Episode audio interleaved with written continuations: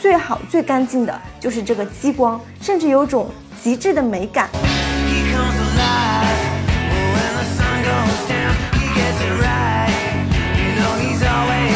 一直锯到差不多头颅，一直到把这个人分成两半。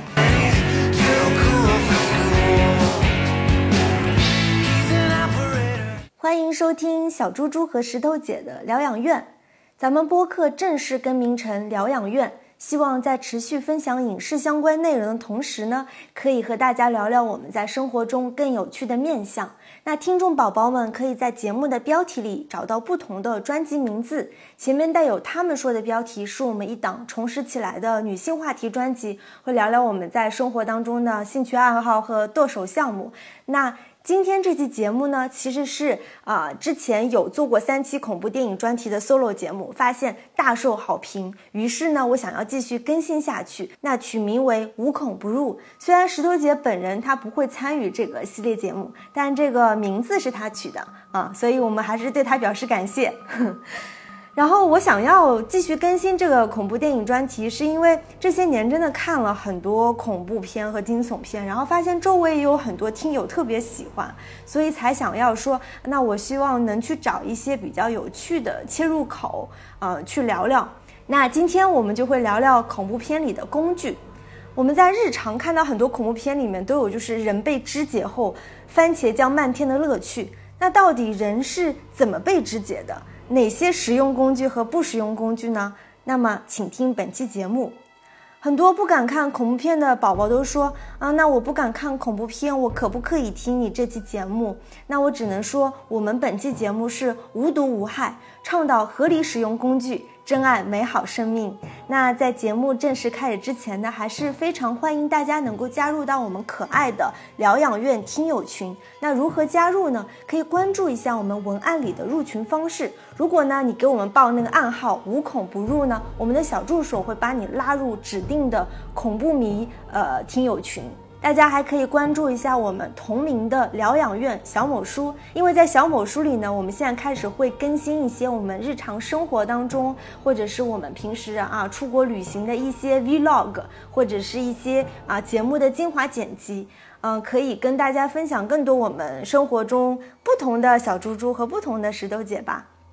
好，那节目正式开始咯。那今天这期节目呢，其实我是选了六部电影，然后每部电影其实对应的一种肢解工具嘛。那并不是说啊、呃，我收到的投稿就只有六部电影，因为那天我想说做这个选题，然后就会有一些热心听友给我发来了他们非常心爱的片单，甚至还有一些人给我发了很多恐怖的照片，所以就是我今天能更新完这期节目也是承受了真的是非常严重的工伤，所以请大家多多关注，多多留言，多多比心。选了六部电影和六个工具，那我就一其实我的顺序并没有是按照那个时间段，因为很多电影它本身是系列电影，那我只选取了系列电影当中的其中一部。如果大家对这个恐怖系列感兴趣的话，就是大家可以就是按照时间线嘛，你可以从它的第一部开始看起。好，第一部呢就是魂断小丑，二零一七年的，英文叫 Terrifier。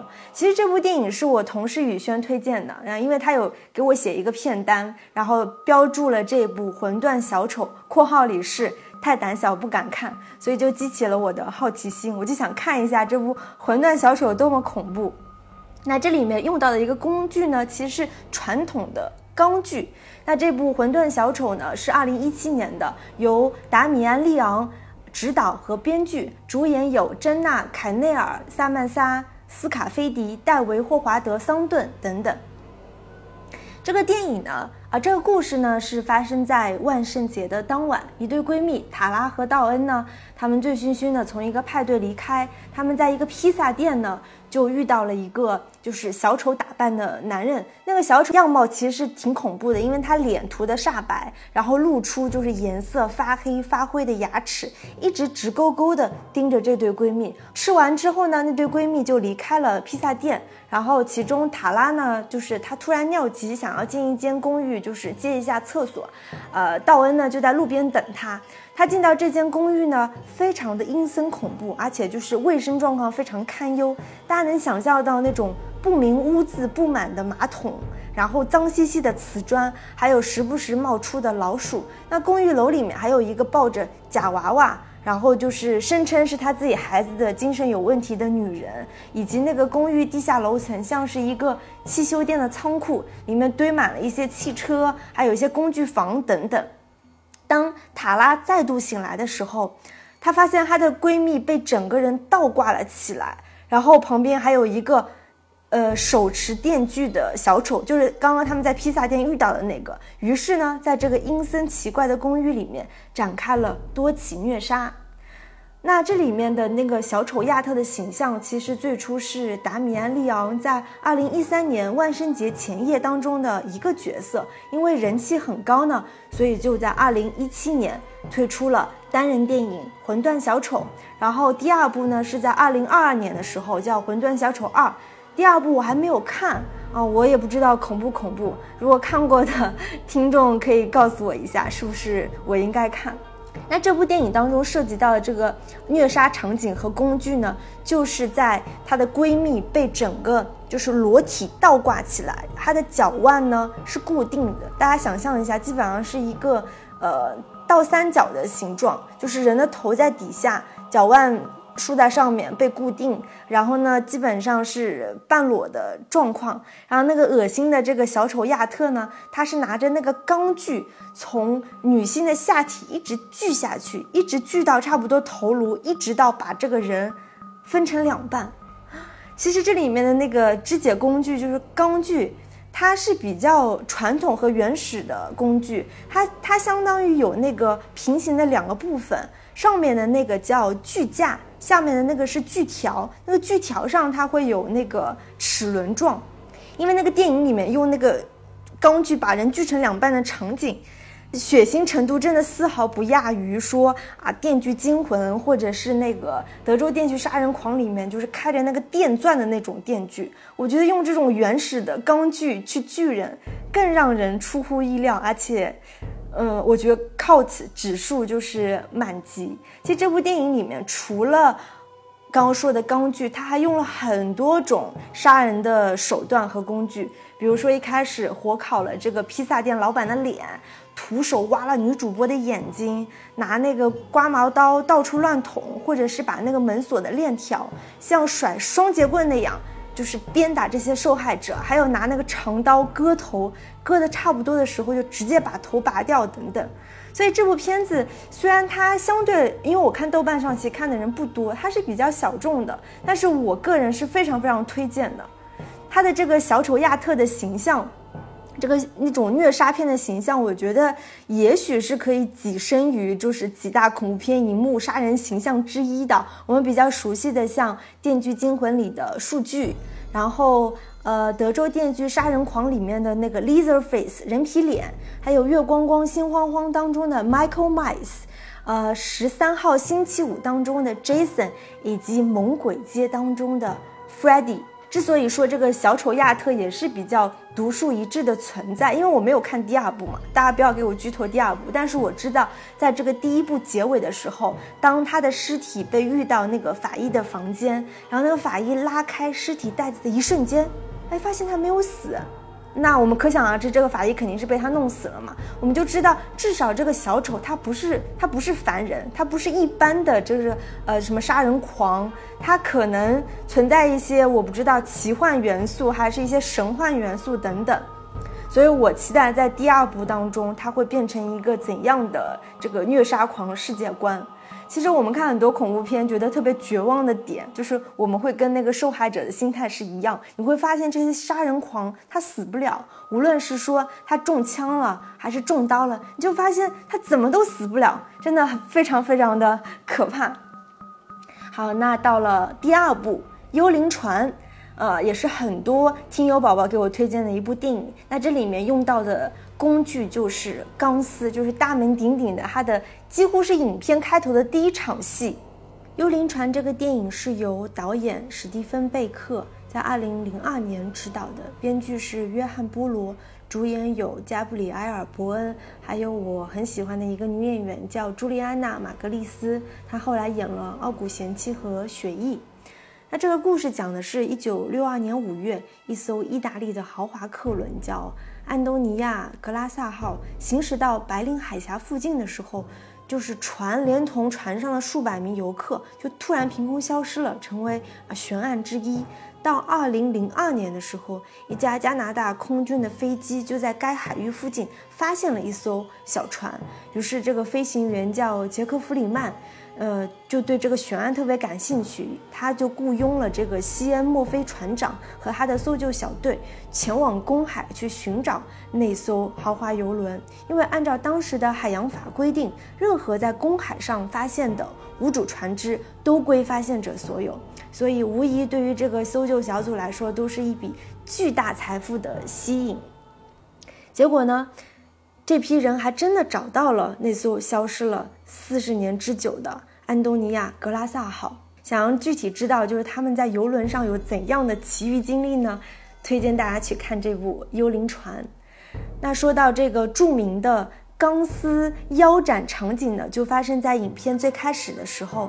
游轮里面的乘客啊，非常悠闲的一边喝酒一边聊天一边跳舞，然后还有一个红衣女郎，就是曼妙身姿，一边在唱歌一边在舞蹈。突然呢，有一个手悄悄地启动了一个开关，一条不断被拉紧的钢丝瞬间就从人群当中扫过，所有人瞬间就被集体腰斩，只剩下一个不够高的小女孩幸免于难。我们看到这个场景的时候，你就会发现，你是先看见这些游客下半身的衣服滑落了，接着呢就是血流出来了，再接着呢就是整个上半身掉下来，非常非常可怕。其实我们在很多恐怖片或者是什么特工类的电影都能看到，就是呃这些凶手或者什么特工用钢丝杀人，就把整个人的身体被用钢丝切成肉片，或者是直接腰斩。我们就会很好奇，那样一个细细的钢丝为什么会有这么大的就是破坏力，是因为当这个钢丝被加速到一定速度的时候，那钢丝表面就会在高速旋转当中形成一个巨大的压强，这时候一根钢丝就相当于一把锋利的杀猪刀，能够轻松把人体给切断。大家如果看过那个《三体》小说的人会记得，在第一部《地球往事》里面，为了消灭人类的叛徒啊、呃，就是打击那个投靠三体人的敌人，国际组织呢就发动了古筝行动，他们就会用那个纳米级的钢丝将整个审判日军舰切成钢饼。所以我们对钢丝的那个破坏力真的是不容小觑。那之所以推荐这个电影呢，除了是说它影片开头的这个钢丝腰斩的场景啊、呃、非常可怕，另外就是我觉得它电影当中其实呃有很多致敬了《闪灵》的一些桥段，包括它的一些一些巧思和场景还是蛮有想象力的。比如说它那个干涸的游泳池里面，然后不断渗出的那个血液，就跟当时《闪灵》里面就是涌出的那个电梯血很相似。还有就是他们都重现了比较呃，就是 fancy 的那个舞会的场景。还有一个就是刚刚说到的这个呃，穿着红衣裙的那个曼妙女郎，她去勾引一个船员，然后瞬间当那个那个小黑哥被吸引的时候，那个红衣歌女转头就变成了腐尸，这跟当时闪灵男主去亲那个女的，然后也变成那个腐烂腐尸的场景是很相似的。好，那我们现在再说第三部电影，就是二零二三年的《鬼玩人崛起》。它里面用到的工具呢，就是油锯，也就是我们通常说的电锯啊，简直就是恐怖片呃杀人虐杀片那个标配工具。是由呃里克罗宁执导和编剧的，莉莉莎莉文、阿丽莎萨瑟兰、摩根戴维斯等主演的。那这个鬼玩人其实它是一个恐怖片很经典的 I P 了，那二零二三年的这部《鬼玩人崛起》算是它的啊、呃、最新作，它会有一些对前作的呃致敬，包括一些创新的部分。如果大家对这个系列感兴趣的话，大家可以去看它整个系列电影。那最新版呢，就是发生在一个很破败的美国公寓里面，意外怀孕的妹妹贝斯呢来找她的姐姐艾丽，然后当天好巧不巧呢，就发生了地震，他的外甥女们呢，在那个地下的一个仓库发现了一本亡灵之书。那本书其实挺挺玄幻的，因为它上面就是相当于是布满了像那个鸡手爪这样子的爪子，只有当你把血滴在这个书上的时候，你才能打开这本书。那有一个小孩就读了这本书，而且还放了当时的那个里面像那个恶魔魔咒一样的这个唱片，于是呢就释放出了这个邪灵，把那个女主的姐姐变成了僵尸。我们可想而知，那整个呃这个公寓大楼就变成了一个大型屠宰场。那个姐姐因为被恶魔附体了嘛，所以她就是所见之人所到之处，她都是想把这些人全部给给弄死。在结尾的时候呢，就有一场呃姐妹大战。当时这个姐姐因为她杀了很多人嘛，所以她的躯体已经变成了一个多人集合的恶魔躯体。她当时想要拿那个电锯砍死自己的女儿，在多番挣扎之下呢，被她的妹妹就是女主抢到了这个电锯，终于拿这个电锯砍向姐姐，并且把这个多人集合的躯体逼入这个碎草机还是粉碎机里面。当我们看着那个就是因为它是两个滚轴嘛，然后不断的往里面滚，任何进去的事物你就可想而知那个压强有多大，所有进去的东西都只能变成肉饼。于是呢，这个女主带着她的外甥女就得救了。其实我们在很多恐怖片电影里面都会看到这个电锯嘛，无论是说电锯惊魂还是德州电锯杀人狂都会用到电锯。我今天还很认真的拿这个问题跟我们一个听友讨论，我说这个杀人狂多费劲啊，如果这个电锯嗯，你杀人前你还得到处找那个插线板给插电，那岂不是很不容易砍人吗？后来那听友就给我解释，其实我们说的这些恐怖片里的，它本质上都不是电锯，因为它的动力不是电，而是汽油，叫油锯。我们会发现这些杀人魔在每次砍人之前他都会抽拉，因为他是要通过抽拉就是导致那个电打火，所以就是激发这个燃油的动力嘛，因为它的本质它的动力它是汽油，然后才能拉动这个所谓的那个电锯，达到那个砍人的目的。所以为了特别严谨，我才说这部电影里面用到的工具呢是油锯，它不是电锯。那接下来呢要讲第四部电影，就是生化危机里面很著名的那个桥段叫激光分尸。因为我们刚刚讲的都是偏机械类的，比如说什么钢锯呀、钢丝呀、油锯啊，终于到了一点点稍微显然高科技的工具，就是激光。呃，生化危机它是一个系列电影，大家都知道。那我现在讲的其实是二零零二年它第一部，是由保罗·安德森执导和编剧的，由米拉·乔沃维奇、米歇尔·罗德里格兹主演的。那这个生化危机呢是根据它同名的电子游戏生化危机改编的。呃，有一个公司呢叫安布雷拉公司，它是专门给军方去研究这个生化武器的。那它在一个浣熊市的地下设有一个巨大的研究中心叫蜂巢。那由于一次意外事故呢，就导致了可以通过空气传播的生化武器就泄露了。于是呢，负责整个就是蜂巢安保的电脑系统叫红色女王，你可以理解为它是一个呃高阶版本的一个 A I 吧。呃，红色女王就启动了应急措施。然后呢，进去的那个搜救小队，他就发现他这些同事们并不是真正的就是感染以后死去了，而是变成了徘徊在这个蜂巢内的丧尸。那人一旦被这些丧尸咬伤或者是抓伤，就会立即受到感染，然后就变成僵尸。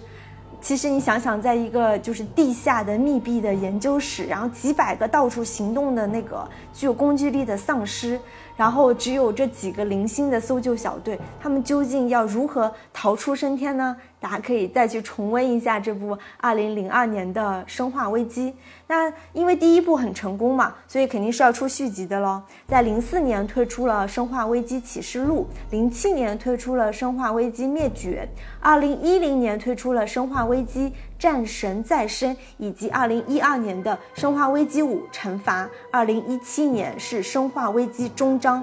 也就是把整个系列给终章了。但是我其实去年还看了他的那个新出的美剧生化危机反正也是跟丧尸有关的。慢慢的我会发现，好像丧尸电影和丧尸剧已经到了某种穷途末境的时候了。你好像再怎么拍，你会发现无论它是往啊、呃、喜剧元素去拍，还是说再血腥一点，再 cut 一些，还是说再往一些科幻元素去拍，嗯，目前这两年我真的没有看到特别吸引我的丧尸电影吧。呃，说回到这个电影里面使用的这个工具叫激光，那个桥段是这样，在一个比较狭小的通道里面啊，蓝色的激光从一面墙迅速的穿过，因为你不确定这个激光是从上方来还是从下方来，就一旦你被激光打到，如果是上方的激光，你的头颅瞬间就掉落，如果是下方的激光，可能你的腰就被瞬间腰斩。你会发现这个激光切割的技术非常好，因为它不像我们之前提到一些电影，比如说用斧头啊、什么电锯啊、大刀等等，就你砍人的时候，它那个伤口都是那种刺啦刺啦的，不是很平整，除呃可能除了钢丝比较平整以外，你会发现所有这些工具当中，切割技术最完美、最好、最干净的就是这个激光，甚至有种极致的美感。那到底激光它是什么样的原理，就是能够把人给这样削平呢？我也不是很清楚我查了一点资料，就说其实激光是通过那个热能啊，将那个它的目标可以软化、电离甚至是气化，使得目标丧失一些功能。因为现在听说很多这个激光会运用到一些军事上面，有一些什么高能战术激光武器呀、啊，甚至可以作用于一些敌方飞机呀、啊、战术导弹等等。那这个领域我也不是很懂，如果有懂的听众宝宝可以在我们节目底下留言。好，那现在讲第五部电影是二零一零年的《我唾弃你的坟墓》。那这里面我想要介绍的工具呢，就是剪刀。那这个电影其实也是一个系列电影啊，是也是比较经典的女性复仇电影，也是对应前几年的 Me Too 运动的，有点就是女性爽文复仇的电影啊。如果大家没有看过的话，可以去看一下。二零一零年的这个版本呢，是翻拍自一九七八年的同名经典恐怖片，是由史蒂文·阿尔门若尔导演，由莎拉·巴特勒、杰夫·布兰森、安德鲁·霍华德主演的，有一个啊特别美丽又聪明的作家叫 Jennifer。 那为了寻找这个写作灵感呢，她就来到了乡下，租了一个房子，想要专心写小说。那我们也知道在这么偏僻的乡下，就是可能也是僧多粥少，很少有这样美丽的女性出现呢。于是 Jennifer 的出现呢，就吸引了一些啊不良分子的这个注意和妄念。有一天晚上呢，就与她就有过一面之缘的加油站工人乔尼呢，就带着他的一帮狐朋狗友闯进了这个 Jennifer 的房间。那由此呢，就发生了一段惨案。结果呢，幸运的 Jennifer 她其实并没有被这些可恶的男人给折磨死，她其实是呃逃脱了。然后呢，于是她就设计了一系列复仇的计划，将这一个一个男人通过不同的虐待、虐杀的方式一个一个杀死。其中最著名的就是那个大剪刀，咔嚓剪掉就是某男性独有的器具。那个场景其实在不同的呃版本，就是不同的我唾弃你的坟墓的版本里都有过不同的演绎，基本上好像是每版就是必拍的重点，但是每次使用的一些工具和方式都不一样。二零一零年版本的呢，就是使用的是一个非常非常大的剪刀，我觉得那个剪刀可能是呃修剪花园里面那种园艺剪。所以呢，你知道园艺剪它其实既然能修剪比较呃粗壮的树枝，那剪男性独有的东西应该也是比比较容易的，所以他就哗哗两声就把那个最可恶的乔尼给弄死了。呃，我觉得这个电影因为它是女性复仇电影嘛，我不知道就是男性观众看这个桥段的时候产生的这种生理后怕的反应会不会比较比较强烈啊？反正如果因为我是女性，我看这个桥段的时候，我肯定觉得啊，这个就是爽文，非常好，嗯，所以大家可以去看一下这个系列。那到了第六部电影，也是呃本期节目里面说的最后一部电影和最后一个工具，是一九九二年的《群尸玩过界》，里面用到的其实是割草机，它是由导演彼得·杰克逊导演的，然后由呃蒂莫西·贝尔米和戴安娜·培耶主演的。他的故事呢，开始于一支在苏门答腊岛活动的探险队，他们发现当地有一种长相特别怪异的鼠猴，然后被这个鼠猴咬后呢，就会产生非常可怕的结果。但是没有想到，那个鼠猴呢，还是乘着飞机到了新西兰。那这个呃男主角莱尼呢，典型的妈宝男，非常依赖他的母亲。那有一次就是他的母亲被这个鼠猴咬了一口之后呢，其实他就慢慢的变成了就是丧尸。但是呢，明明知道他妈妈已经变成了丧尸呢，莱尼却不舍得伤害他，然后就把他困在家里面。但是好巧不巧呢，他家里就来了就是不同的人，于是呢，他家就会形成了一个那个僵尸派对，甚至其中两个人还生下了一个僵尸宝宝。在一场就就是莱宁家的舞会当中，因为一大群人都涌入了这个家庭里面，然后就变成一场僵尸乱战。于是男主角莱尼终于拿出了他家的这个割草机，就是割草机跟我们之前说的电锯有点点不一样，是因为他的那个他割东西的那个器具是一个圆锯片，就是一个圆形的锯片，上面全是齿轮状的，所以我觉得他的那个杀伤力和那个攻击力都会比相对平的这个电锯来的更有杀伤力。然后在那一场就是呃番番茄酱大战的舞会当中，用这个割草机就把所有的僵尸给全部弄死了。所以这个嗯、呃、非常血腥，但是因为这个电影拍的比较早，所以可能现在看的观众会觉得好像也很很避忌、很粗糙，但是我觉得这部电影还是蛮有趣的，推荐大家去看。所以今天这期节目呢，啊，我通过六部电影介绍了六种工具，啊，聊聊就是在恐怖片里面人是如何被肢解的，呃，这个切入点和角度我是觉得很有趣。那我也在想后面几期无孔不入的选题，如果听众宝宝就是对恐怖片特别感兴趣的，也可以私信我或者在群里艾特我，啊，去贡献一些比较新鲜的切入点。那本期节目就到这里了，欢迎下次收听。